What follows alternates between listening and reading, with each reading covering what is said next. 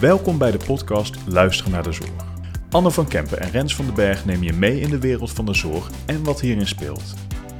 Dit doen zij door het voeren van een interessante dialoog met prikkelende vragen, boeiende topics en inspirerende gasten. Welkom bij Luisteren naar de Zorg. Welkom bij een nieuwe aflevering uh, Luisteren naar de Zorg. Uh, vandaag uh, als uh, speciale gast hebben we Jef Mol, bestuurder bij Santé Partners, uh, verpleegkundige van huis uit en bedrijfskundige. Uh, superleuk dat je er bent, Jef. Uh, wil je eens iets meer over jezelf vertellen? Ja, nou je hebt al veel gezegd. Uh, Jef Mol dus en uh, bestuurder bij Santé uh, Partners. Ja, ik werk zo vanaf mijn achttiende ongeveer uh, in de zorg en de laatste twee jaar als uh, bestuurder. En daarvoor was ik vijf jaar directeur, ook in de ouderenzorg. Dus daar heb ik vooral mijn uh, ervaring opgebouwd in de langdurige zorg. Oké, okay, mooi. En veertig is eigenlijk best wel jong, hè? Ik denk dat als je naar jouw collega-bestuurders kijkt, dat, uh, dat je op je achtendertigste al uh, bestuurder was in de zorg. Dat hoor ik niet zo vaak. Uh, heb je dat zelf ook zo ervaren? Dat klopt. Ik, ik ben nog niet veel... Ik ben één iemand tegengekomen die nog een jaartje jonger was, die uh, ook bestuurder uh, werd. Uh, dus dat klopt, daar kom je niet heel erg veel, uh, veel tegen nog. Uh, vind ik ook wel ergens heel erg uh, leuk dat ik die kans heb uh, gekregen en, uh, en mooi. Uh, omdat ik ook wel heel erg geloof dat, dat andere generaties ook weer andere dingen meebrengen. En uh, ja, in die zin uh, hoop ik natuurlijk ook mijn bijdrage te kunnen leveren in mijn uh, rol. En wat, wat breng jij mee uh, als jonge bestuurder? Waarin maak jij het verschil? Nou, kijk, er zitten natuurlijk... I- iedereen brengt iets mee, hè? Dus ik wil me niet te veel afzetten tegen de gevestigde orde of zo. Um, maar ik merk wel dat uh, ja, dingen als uh, uh, digitalisering en, en, en, en dat soort fenomenen... Of, of hoe ik naar hiërarchie kijk, hoe ik naar, uh, ja, na, soms ook naar verhoudingen kijk. Ik geloof dat dat in de basis bij mij iets anders is dan bij mensen die twintig jaar ouder zijn.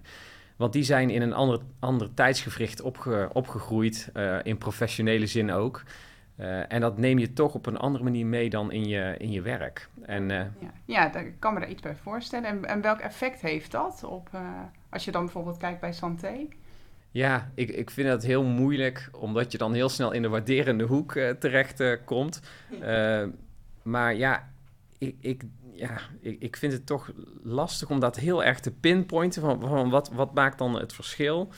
Ik denk dat je, um, ja, dat ik toch wat meer fluïde naar zaken kijk of zo. Dat, dat ik daarin wat, wat flexibeler ben uh, misschien. Um, en ik snap dat ik nu een beetje vaag uh, blijf uh, wellicht. Um, maar ja, je, je snelheid van denken, het, het omarmen van nieuwe dingen, die wendbaarheid, dat, dat zit er denk ik van de basis iets sterker in.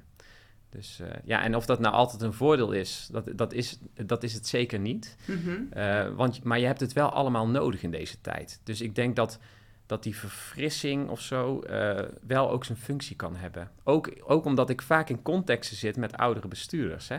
Die, die toch wat meer van het andere tijdsgewricht zijn. Ja. Maar nogmaals, ik kan ook heel erg genieten van hele ervaren bestuurders die in alle rust uh, nog een keer de boel kunnen beschouwen. En, want dat heeft ook echt heel veel functie. Ja, nou, en deze podcast gaat ook onder andere over de nieuwe C A O, waarin um, nou ja, echt is gezegd van cliënt centraal, medewerker op één. Um, de teksten zijn anders gemaakt, er zitten nieuwe regelingen in. Hoe kijk je daar dan naar? Mm-hmm. Ja, als ik, als ik die nieuwe C A O uh, lees, dan vind ik dat daar heel veel goede elementen in staan. Mm-hmm. Uh, aan de andere kant denk ik ook wel eens wat sneu eigenlijk, dat we het zo, zo moeten beetpakken en zo moeten opschrijven. Dat we niet in... Dat het nodig is. Ja, dat vind ik ergens best wel, best wel een beetje verdrietig. Um, ik, ik, ik roep al jaren bijvoorbeeld, hè, wij doen heel veel bij Santé Partners in wijkverpleging. En in, in wijkverpleging zit iets heel geks met werkuren, vind ik dan. Hè? Van, als ik kijk naar alle andere sectoren, dan krijg je gewoon je dienst betaald. En uh, ik heb zelf ooit ook op de chirurgie gestaan. En soms had je een drukke dag met veel O K's. En soms ha- waren er drie bedden leeg, omdat er mensen waren overleden. Maar ik kreeg gewoon acht uur betaald. Ja. En, in, die, en dat, in, de, in de wijkzorg zijn we het normaal gaan vinden om een deel van het risico, zeg maar, hè, voor, voor werkzame uren bij medewerkers te gaan liggen. Ik vind dat al... J- leggen. Ik vind dat al jaren, denk ik van, hoe kan dat nou? Hoe kunnen wij dat nou van mensen verwachten, dat dat zo, zo werkt? Nou, dan vind ik het mooi dat dat nu in de C A O uh, staat, hè? Maar ik vind het ergens ook wel een beetje triest. We moeten veel beter, vind ik, nadenken zelf over van hoe willen we het eigenlijk doen? Um, en wat, wat vinden wij nou dat goed werkgeverschap is? Um, maar de andere kant is dat het ook wel lastig is, uh, hand in eigen boezem, om soms dan Uh, je beleid aan te passen, zodat het ook echt goed is voor een medewerker. Want we zitten wel in een soort systeem met elkaar gevangen, waarin de verzekeraar moet ons betalen en de, uh, de, de arbeidstijdenwet zegt zus en de C A O zegt dat. En, en dat maakt het soms ook wel heel complex om echt het, uh, het goede te doen, vind ik. Ja, en ook om te kunnen veranderen, denk ja. ik. Want als jij zegt van, nou ja, eigenlijk zien we al jaren dat het systeem zoals het was ingericht, als kijk naar jouw voorbeeld ten aanzien van de wijkverpleging, is niet goed. Mm-hmm. En toch krijgen we het met elkaar niet veranderd. Ja, ja. Ja, want hè, ik had heel graag gewoon mensen uh, direct in uh, diensten uitbetaald. Uh, mm-hmm. zo, hè, uh, alleen dat geeft een extra risico op de productiviteit. Ja, en je bedrijfsvoering. En je bedrijfsvoering. Ja. Dus dan, dan, daar ga je financieel de bietenbrug uh, mee op. Dat laten wij ook gebeuren als bestuurders, hè? Want dat, dat, vind, dat neem ik echt uh, uh, onszelf dan ook kwalijk. Van waarom hebben we het zover laten komen? We moeten gewoon veel duidelijker maken naar andere partijen um, wat soms de effecten zijn van het systeem waarin we zitten. Want ik merk nu ook, hè, we zitten midden in het zorgverkoopseizoen. Um, verzekeraars en dergelijke hebben soms niet eens door hoe dat dan doorwerkt, uiteindelijk hoe een tarief doorwerkt in arbeidsomstandigheden. Die link, mm-hmm. die, dat, dat, dat is soms voor hen niet te maken. En dat kun je ze ook niet kwalijk nemen. Dat moeten wij uitleggen van hoe dat dan werkt. En dat verzaken we, denk ik, uh, te vaak um, om dat goed uit te leggen. Ik vind het interessant wat je zegt, hè? Zorgverkoopseizoen. Ja. Wat, wat is dat? Uh, nou... In de, in, het, hè, in, de, in de langdurige zorg heb je eigenlijk een aantal financieringsstromen. Hè. Een stuk is W M O, een stuk is de wet langdurige zorg en een stuk is de zorgverzekeringswet. En in uh, wijkverpleging wordt gefinancierd vanuit de zorgverzekeringswet. En dat betekent dat we in het uh, najaar rond deze tijd, uh, dan gaan we met alle verzekeraars in gesprek om de tarieven af te spreken voor het daaropvolgende jaar. En Um, Ja, dat moet je goed doen, want als je dat niet goed doet, dan uh, snij je jezelf in de vingers. Ja. En daarom ook um, is nu hè, door het I Z A, het Integraal Zorgakkoord, waarin is, is gezegd van we moeten meer gaan investeren, in die, onder andere in wijkverpleging, is nu een heel hot topic van hoe zorgen we ervoor dat bijvoorbeeld de wijkverpleging weer uh, aantrekkelijker uh, wordt. Dus ja, de inhoud van die gesprekken gaan nu veel meer ook over van uh, arbeidsomstandigheden. Hoe, hoe werkt dat door uh, qua tariefering en dergelijke. En ja, we zien ook dat verzekeraars daarin echt op dit moment heel erg aan het opschuiven zijn onze kant op. En daar ben ik wel heel blij mee. Dat eindelijk lijkt wel het kwartje te vallen dat we fundamenteel een draai moeten maken op het moment. Ik denk dat ook. Ik denk dat het goed is. Hè? En, uh, je, je noemde al even het Integraal Zorgakkoord, I Z A. Uh, voor volgend jaar is er driehonderd miljoen uh, begroot. Waar, waar, waar, ga, waar moet die driehonderd miljoen dan naartoe? Ja, um, in, het, in het I Z A uh, hè, willen we natuurlijk de transformatie vooral stimuleren. Uh, dus, dus daar zal een, een flink deel van het geld uh, naartoe gaan. Als ik het weer even specifiek maak op wijkverpleging. Uh, hè, ActiZ, onze branchevereniging, heeft er in eerste instantie voor gekozen om het I Z A niet te tekenen. Omdat ze vonden dat er onvoldoende waarborgen waren voor onder andere het stuk wijkverpleging. En daar is echt heel veel zorg over op het moment. Um, uiteindelijk heeft dat ertoe geleid dat er een speciaal fonds komt voor vijf, van vijfenzeventig miljoen... om extra te investeren ook in uh, onder andere de, hè, de, de arbeidsomstandigheden in de wijkverpleging. En uh, honderdvijfenzeventig miljoen wordt in de, in de contractering gebracht, dus in de tarieven of in het volume. En um, ja, waar gaat dat uh, naartoe? Uh, wat wij heel erg proberen uh, te doen in onze organisatie is echt die medewerker op één zetten. Dus dat we de opleidingen kunnen gaan geven die mensen graag willen doen, onder andere. Dat we kunnen kijken naar hoe gaan wij om met planningen, uh, hè, zodat het beter te matchen is, de werk- en privébalans. Uh, in dat soort zaken, daar, daar moeten wij echt op gaan uh, investeren. Het aantrekken van andersoortige uh, collega's. Uh, nou ja, daar moet je dan aan, uh, aan denken. Ja. Oké. Okay. En, en, en vind je dat dat een goede ontwikkeling is? Hoe, uh, hoe zie je dat zelf? Um, Wat vind je er persoonlijk van? Ja, ik, ik, het is broodnodig. Als ik gewoon puur kijk naar wat er in onze sector aan de hand is, is dat uh, het personeel uh, uh, vertrekt. Hè? Dus, dus we zijn aan het krimpen, terwijl we de mond vol hebben van alles moet thuis gaan gebeuren. En ik denk wel eens van, uh, dat, dat proces is al veel ernstiger, heb ik het idee, uh, dan dat de maatschappij, zeg maar, of dat mensen buiten de sector doorhebben. De huisartsen hebben het door. De spoedeisende hulpen van de ziekenhuizen hebben het door. Wij in de sector zelf hebben het door. Maar je merkt gewoon dat de normale burger in Nederland nog niet doorheeft dat de zorg niet meer vanzelfsprekend is. Uh, en dat het echt uh, ja, een, heel pittig is om nog de juiste zorg te krijgen. Dat besef daalt nu langzaam in. En daarmee vind ik het dus heel goed dat we nu aan het investeren zijn. En ik ben ook positief. Het is nooit te laat, dus het is goed dat het geld er uh, nu komt. Alleen nu moeten we ook echt volhouden met z'n, met z'n allen. Ja, als ik ook kijk bij uh, onze organisatie zijn we ook wel aan het wikken en wegen uh, van nou ja, als het tarief gewoon echt onvoldoende is en als een verzekeraar daar niet in meebeweegt, gaan we dan wel een contract afspreken of niet? En dat is natuurlijk wel het moment waarop mensen vanuit de samenleving ook, of uh, die in, misschien nu nog niet te maken hebben met zorg, wel um, geconfronteerd worden met het feit dat als je bij een bepaalde verzekeraar verzekerd bent, dat je bij ons dan mogelijk geen thuiszorg zou kunnen krijgen. Hoe, hoe gaan jullie daarmee om? Maken jullie die afweging ook van we gaan wel met die verzekeraar en niet met die verzekeraar, want tarief is onvoldoende? Ja, ja.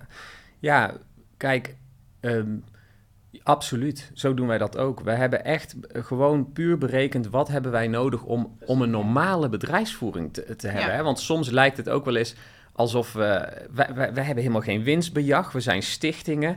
Dus ik vind aan de ene kant hebben verzekeraars hun werk hartstikke goed gedaan, hè, de afgelopen jaren. Want ze hebben, uh, ze hebben ervoor gezorgd dat het macrokader enorm onderbesteed uh, is gebleven. Hè. Daarmee doen ze ook goede dingen. Want daar, daarmee uh, uh, houden ze ons ook scherp om zorg passend in te zetten. Niet te ver te gaan in, uh, in het inzetten van zorg en dergelijke. Alleen, um, ik denk wel dat wij onvoldoende als, als bestuurders of als uh, hè, de, de, de, de verkopers van zorg duidelijk hebben gemaakt van tot hier en niet verder. Want daarmee is eigenlijk dat steeds productiever raken en dergelijke is helemaal ja, uh, bovenop komen te liggen. En het belang van de medewerker onderop. En zie hier nu waar we in beland zijn. En het moeilijke is dat hè, het, ja, het level playing field tussen verzekeraars en instellingen is, is gewoon niet, zo, uh, niet altijd even evenwichtig. Hè, want verzekeraars zeggen dan van waarom zetten jullie dan een handtekening als je het eigenlijk niet kan. Ja. En jarenlang hebben instellingen dat dus wel gedaan. Veelal omdat ze dan uh, de tekorten gingen bijleggen vanuit een andere financieringsstroom. Uh, maar je ziet nu dat doordat alles onder druk komt te staan, dat dat niet meer kan. En dat of, hè, er zijn heel veel collega's die stoppen onder andere met wijkverpleging, zeker de kleinere spelers. Ja. Um, en, um, en dat nu, nu in één keer uh, iedereen zoiets heeft van, nee, maar dit gaat zo niet meer. En dat zet de, zet de boel wel in één keer heel erg op scherp. En, en dat vind ik wel eens jammer dat dat zo ver heeft moeten komen. En ook jammer dat het zo, ja, dat we niet eerder al wat meer in, in een goede dialoog zaten met elkaar. Van wat is er nou nodig? Nou, jij noemt het dialoog. Ik eh, probeer even te volgen wat je zegt. En eh, op het moment dat je natuurlijk een... Want het gaat vaak om de thuiszorg. Hè, die is inderdaad, dat hoor je. Doorgaans, die wordt gecompenseerd door de intramurale zorg. Qua kosten kunnen ze dat dan uh, uiteindelijk een uh, neutrale begroting. Uh, de meeste V V T-organisaties. Als je dat uh, in, uh, in, een, in een commercieel bedrijf zou doen, dan zou je zeggen, ja, moet deze tak afstoten, want die is niet winstgevend. Ja. En eigenlijk zeg je van ja, we hebben jarenlang hebben we eigenlijk uh, foute bedrijfsvoering uh, gevoerd. Ja, ja, ik denk dat dat voor heel veel organisaties zo is. Ja, en dan hadden ze het gewoon niet moeten doen. Ja, maar dat is het, dat is het uh, simpele, hoekige uh, antwoord wat misschien een commercieel bedrijf had gehad. Maar heel veel zorginstellingen zitten er toch heel erg in vanuit hun maatschappelijke opdracht. Ja. Hè? Dus als jij uh, wijkverpleging uh, levert in, in vier uh, uh, gebieden... en als je ermee stopt, ontstaat er een megaprobleem. Ja, dan gaat toch dat megaprobleem... doet zo'n appel op ons als instellingen... dat we vinden dat het eigenlijk niet kan. En dan zijn we misschien wel veel te lief geweest. Nee, dat klopt. En de, ik denk ook dat... Hè, ik weet niet hoe je dat ziet, maar ik hoor ook vaak... dat uh, daarom heel veel uh, Z Z P'ers eigenlijk ook uh, nu... Uh, de, de groeit, hè, het aantal Z Z P'ers in de zorg. Uh, commerciële zorginstellingen... die ook heel erg op de thuiszorg gaan zitten... die dat dan voor andere tarieven wellicht kunnen doen... omdat ze niet zo'n overhead hebben. Is dat een goede ontwikkeling? Of zeg je eigenlijk van... Um, ja. ja. Met dat... die maatschappelijke opdracht die er eigenlijk ligt... is natuurlijk wel... Uh, zet mij ook aan het denken. Hè? Want ik, mijn eerste reactie zou zijn van... je hebt gelijk, er is altijd fout uh, bedrijfsvoering... Uh, bedreven, maar... Um, Overweeg je zelf om een uh, thuiszorgtak op te zetten? Ja, heb ik heel vaak overwogen inderdaad, ja. ja. Zelfs om een... Uh, Om, omdat, ik de, omdat ik denk uh, dat het ook heel erg zou helpen... Um, als we misschien een nieuwe zorgorganisatie van de grond af opbouwen. Ja. En wat, wat, ik, wat ik merk als ik met bestuurders uh, spreek... is dat ze zoveel last hebben van, van de shit van gisteren, zeg maar. Sorry voor mijn taalgebruik. En daardoor ook niet in staat zijn om eigenlijk uh, tot nieuwe beslissingen te komen... omdat er een bepaalde systeem, hè, we hadden het er al even over... Uh, erin zit wat het heel moeilijk maakt om... Uh, om dat te doen. Dat is ook een beetje vaag, maar ik, uh, ik gun uh, zorgorganisaties wel eens om gewoon helemaal opnieuw te beginnen. Ja, ja. ja dat snap ik. Nou, weet je, ik, je vroeg, uh, je, je, je stelde volgens mij een paar vragen. Wat ja. vind je van Z Z P'ers? Wat vind je van de nieuwkomers in de commerciële zin in de markt van de wijkverpleging? Um, ik, ik kan er een paar dingen over, over zeggen. Je hebt onder andere in wijkverpleging heb je systeemaanbieders... Uh, daar zijn wij er één van. Dat zijn aanbieders die full scope, zeg maar, het hele palet van wijkverpleging aanbieden.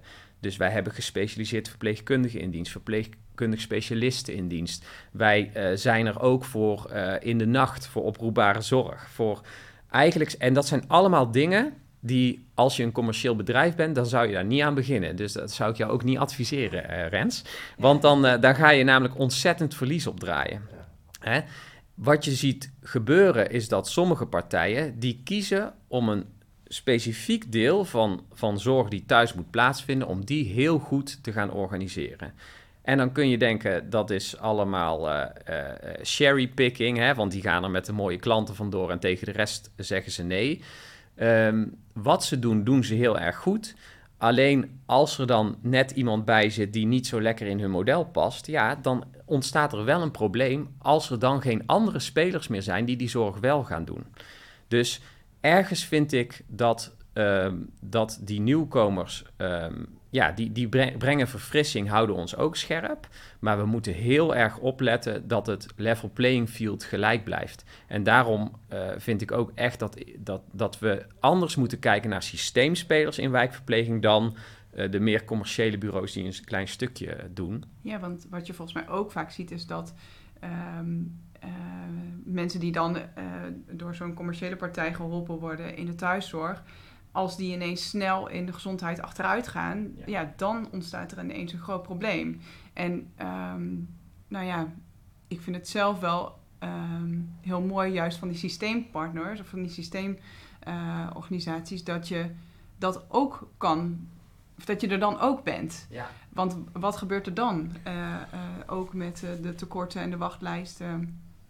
Uh, met die mensen. Ja, klopt. Nou, sterker nog, vaak schakelen die partijen ons dan in. Ja. Van oeh, ja. de, onze cliënt gaat achteruit. Er is nu een uh, infuus nodig of een palliatieve pomp. Ja, en wij gaan dat dan ook nog doen, mm-hmm. zeg maar. Hè? Te, uh, omdat we ons dan ook verantwoordelijk voelen voor die uh, uh, patiëntengroep. Ja, en ik denk ook wel dat dat is ook wel mooi. En, en overigens, uh, het is serieus zo. We hebben wel eens als S D B-groep gekscherend gezegd, zouden we niet... zelf ook een zorgorganisatie moeten oprichten. Om die reden doen we het ook niet, hoor. Mm. Um, en wat ik heel interessant vind... Um, of we doen het niet in ieder geval... hebben we besloten om, om ons te, te richten op de dingen waar we goed in zijn. Maar wat ik interessant vind is om nog even bruggetjes te maken... naar die maatschappelijke opgaven. Want um, we hadden het al even over I Z A. We hebben ook een mooi programma dat heet Wozo. Ja. Uh, langer thuis indien het kan. Zelfstandig indien het kan. Langer thuis indien het kan. En digitaal indien het kan. Um, En daarin is een, is een organisatie zoals die van jullie natuurlijk uh, van uh, enorm, uh, die heeft daar een enorme impact op. Uh, kan er een enorme impact op hebben. En, en dat zie je natuurlijk bij de versnippering met kleine organisaties niet. En het is heel hard nodig. Mm-hmm. Um, dus ik vind het ook wel interessant om te kijken, om, om eens met je te bespreken. Um, wij noemen het uh, community care. Hè? Dus ja. je ziet steeds meer dat er een, een community eigenlijk nodig is om de zorgvraag uh, nog uh, te kunnen uh, beheersen. Um, hoe, hoe zie je dat dan? Wat, wat is dan die, hoe, voel, hoe voelen jullie die opgave? Ja, ja. Nou, misschien eerst nog even één opmerking over het punt. Uh, we hebben er geen belang bij als maatschappij dat er allemaal hele kleine partijen bij komen. Want die versnippering leidt tot nog veel meer uh, afstemtijd en coördinatie. Dat is gewoon niet te doen in de bewegingen waarin we nu, nu zitten. Dat merk ik uh, heel erg. Dan, dan wat meer doorgaand op jou, jouw vraag, hè, van hoe kijken jullie naar community care? Ja, wij, wij hebben, uh, zijn in drieëndertig gemeentes actief. We hebben eenenzeventig wijkteams. Wa- uh, wij zijn ook actief in het sociaal uh, domein. Dus wat, waar wij heel erg op inzetten is op de verdere regionalisering. Dus onze organisatie die gaat nog veel meer zich organiseren naar de regio's toe. Dus wij krijgen in iedere regio een directeur. Daaronder hebben wij al gebiedsmanagers. Dus wij hebben iemand verantwoordelijk voor, ik noem maar wat, de gemeente Veenendaal of de gemeente Maasdriel. En die heeft bij ons de opdracht om juist dat domeinoverstijgende werken verder te stimuleren. En dan hebben wij nog als voordeel, zeg maar, dat we uh, uh, als wijkverplegingsorganisatie ook nog actief zijn in het sociaal domein. Dat zie je niet zo vaak meer.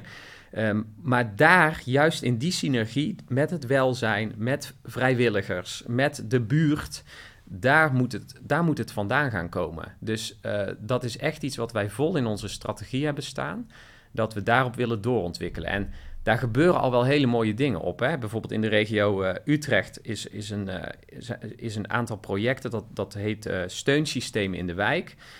Uh, daar zijn we echt met zorgaanbieders bezig om de informele zorg in een wijk, het sociaal weefsel noem ik het uh, maar meestal, om dat verder uh, een uh, impuls te geven. Door, uh, uh, door eigenlijk de vitale senioren, die vijfenzestig, tussen de vijfenzestig en de vijfenzeventig zitten, die krijgen een rol in het, uh, ja, niet zorgen voor, maar toch ook alweer een beetje, voor de wat latere, uh, iets minder vitalere senioren van vijfenzeventig plus vaak.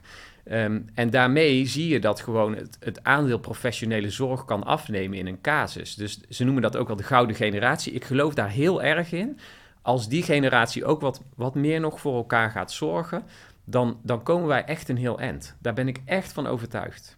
Ja, sociaal weefsel, mooi, mooi woord overigens. Uh, ja, ik, ik ben het met je eens. En, en tegelijkertijd vind ik wel dat het belangrijk is dat we ons niet alleen maar richten op senioren die hulpbehoevend zijn. Ik denk juist als we de combinatie ook kunnen maken met mensen die uh, een verstandelijke beperking hebben of uh, jeugd die uh, zorg nodig heeft, dat je eigenlijk de combinatie nog meer zou moeten opzoeken. Mm-hmm. Ja, nou dat ben ik met je eens. En heel veel mensen die misschien in een wat commerciëlere omgeving zitten of een andere flitsende snelle banen hebben, die, die zijn ook op zoek naar iets van betekenis.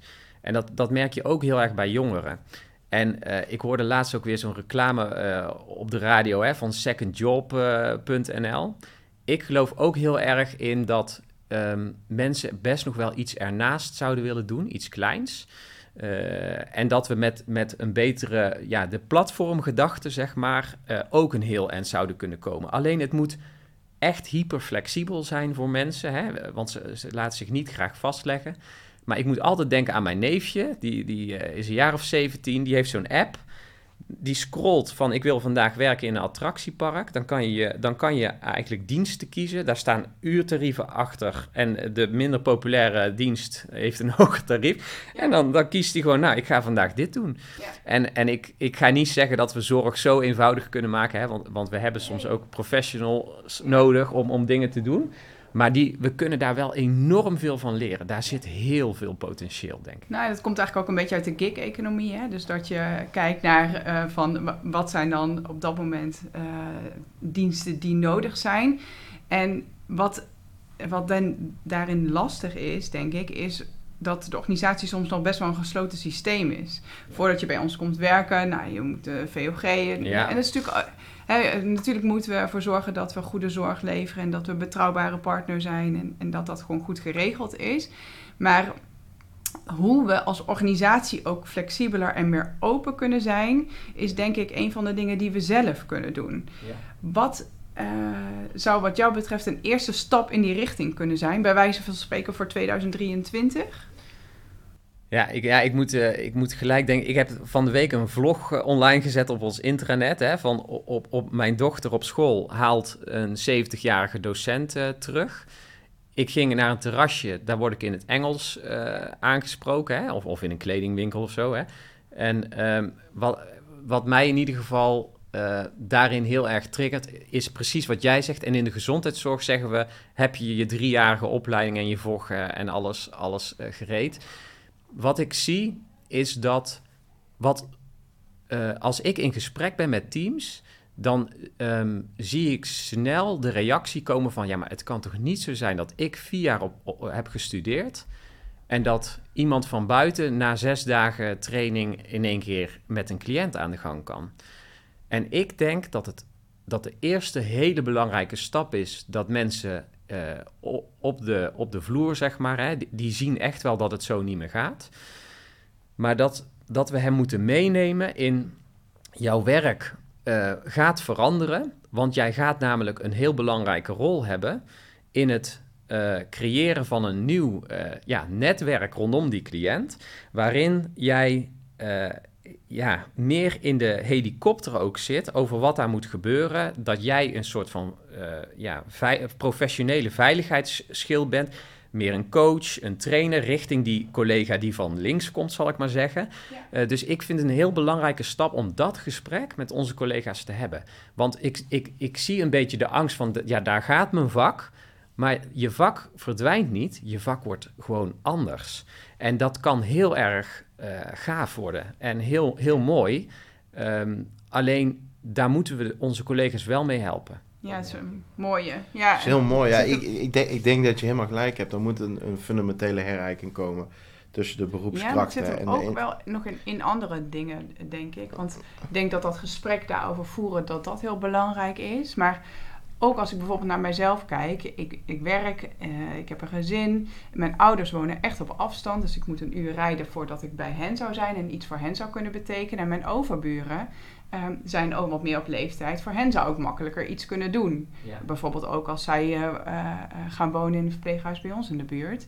Uh, en hun kinderen wonen weer uh, hartstikke ver bij hen vandaan. Dus het is ook anders kijken naar dat gehele systeem. Dus dat ik misschien meer voor mijn overburen du- doe... dat er bij mijn ouders in de buurt mensen zijn die meer voor hen kunnen doen. Maar dat we ook qua systemen het makkelijker toegankelijk maken... om dan, eh, nou in het voorbeeld van mij, dat ik eens kan zeggen... eens in de, in de twee weken help ik met uh, maaltijden. Um, en uh, ik heb het bijvoorbeeld uh, in uh, juli heb ik het rustiger... en dan kan ik elke week komen.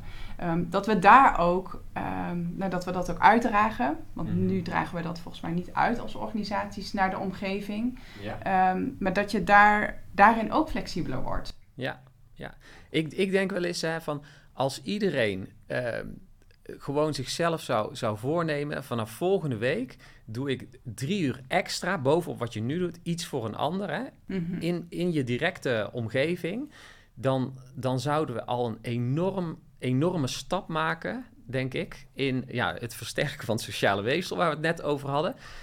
Maar ook dat we het weer normaler gaan, gaan vinden... Uh, om, om meer voor elkaar te betekenen. En, en dat kunnen we allemaal doen... hoe druk we het ook hebben... Dat, ik ja. ook.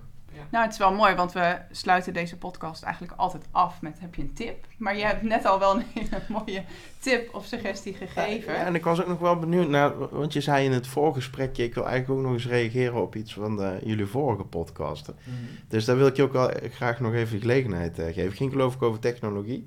Ja, nou, ik vind eigenlijk... Ik, ik, ik heb al jullie podcasts natuurlijk uh, geluisterd, hè, zoals het hoort. Uh, maar nou, ik wil eigenlijk over één ding... Uh, daarvan dacht ik van, dat, dat wil ik echt meegeven. Want uh, volgens mij ging het in, het, in de podcast van uh, Berthe Haas... Berthe Haas volgens mij ook voor administratieve lasten. Ja. En Ik vind dat echt een jeukwoord worden, die administratieve lasten. Want iedereen heeft het erover. En dan komen we niet verder van de administratieve lasten zijn te hoog. En de administratieve Alsof lasten... Alsof dat ook alles gaat oplossen. Ja, ja dat. En, maar ook van, dan denk ik van, waar hebben we het nou over? Want wat ik heel erg merk, is dat uh, verzorgenden en verpleegkundigen vinden het helemaal prima om te rapporteren. Want dat vinden ze belangrijk. Want dan kan hun collega de zorg namelijk goed doorzetten. Wat de collega's niet prima vinden, is dat ze uh, drie keer in verschillende systemen moeten inloggen. Of dat ze, uh, als er een, een instellingje veranderd moet worden aan een, uh, aan een camera of aan een oproepsysteem, dat ze dan via een T D-formulier van alles moeten gaan doen. Of als er een bril kwijt is, dat de schadeprocedureformulier via de verzorgende met de familie moet worden gehandeld, terwijl je bij de bank alles via een appje kan laten regelen. Hè? Waar, waarom kunnen we dat niet in de, in de gezondheidszorg? Um, dus ik vind de, de discussie over administratieve lasten wordt veel te hoog overgevoerd. En ik vind eigenlijk dus dat we vooral uh, de discussie moeten hebben over hoe maken wij het werkproces voor verzorgenden en verpleegkundigen veel eenvoudiger. En uh, daar zijn we er niet met een leuk E C D. Want het E C D covert maar een heel klein stukje van het werkproces. Dus ik dacht wel van, nou jongens, mogen we even wat meer nuance hebben op die administratie. Nee, maar dat is ook zo. En, en ik, ik pleit dus voor dat technologie daar een, veel meer een rol nog in zou moeten spelen. Ja, ja. Overigens is dat ook aangekondigd door de minister. Die heeft zelfs de Wegerswet uh, daarvoor uh, mm-hmm. gelanceerd. Hè, dat die vindt dat leveranciers echt ook al moeten beginnen bij wet om, om te zorgen dat ja. al die systemen met elkaar praten, ja. om dat probleem op te lossen. Ja. Oké, okay. um, jij had het al even over een tip, hè, uh, Anne? Nou, ik weet niet of die er nog geen heeft. Ja, maar misschien toch nog wel leuk om iets af te sluiten. Wat wil jij de luisteraar nog meegeven? Um, nou, nee, ik herhaal gewoon toch nog eens een keer mijn ding. Van de, we staan echt... Uh, iedereen merkt al, zeker in de gezondheidszorg, dat we zo niet door kunnen. En de verandering gaat niet komen uit Den Haag, echt niet. Die gaat ook niet alleen komen van ons als bestuurders of als uh, directeuren. Um, die verandering die moet echt allemaal uit onszelf komen. Dus ik zou iedereen willen oproepen, uh, ken je je buren, ja of nee? En als je ze niet kent, bel eens een keer aan. En kijk eens wat je kunt doen in je eigen buurt of wijk. Want daar begint het en daar kun je verschil maken. En dat, dat, hoeft, dat hoeft helemaal niet ingewikkeld te zijn. Dat kan heel klein zijn. En uh, nou, dat zou ik mooi vinden als we daar een stapje in zetten. Oké. Okay. Dankjewel. Ja, hartstikke bedankt, uh, Jef.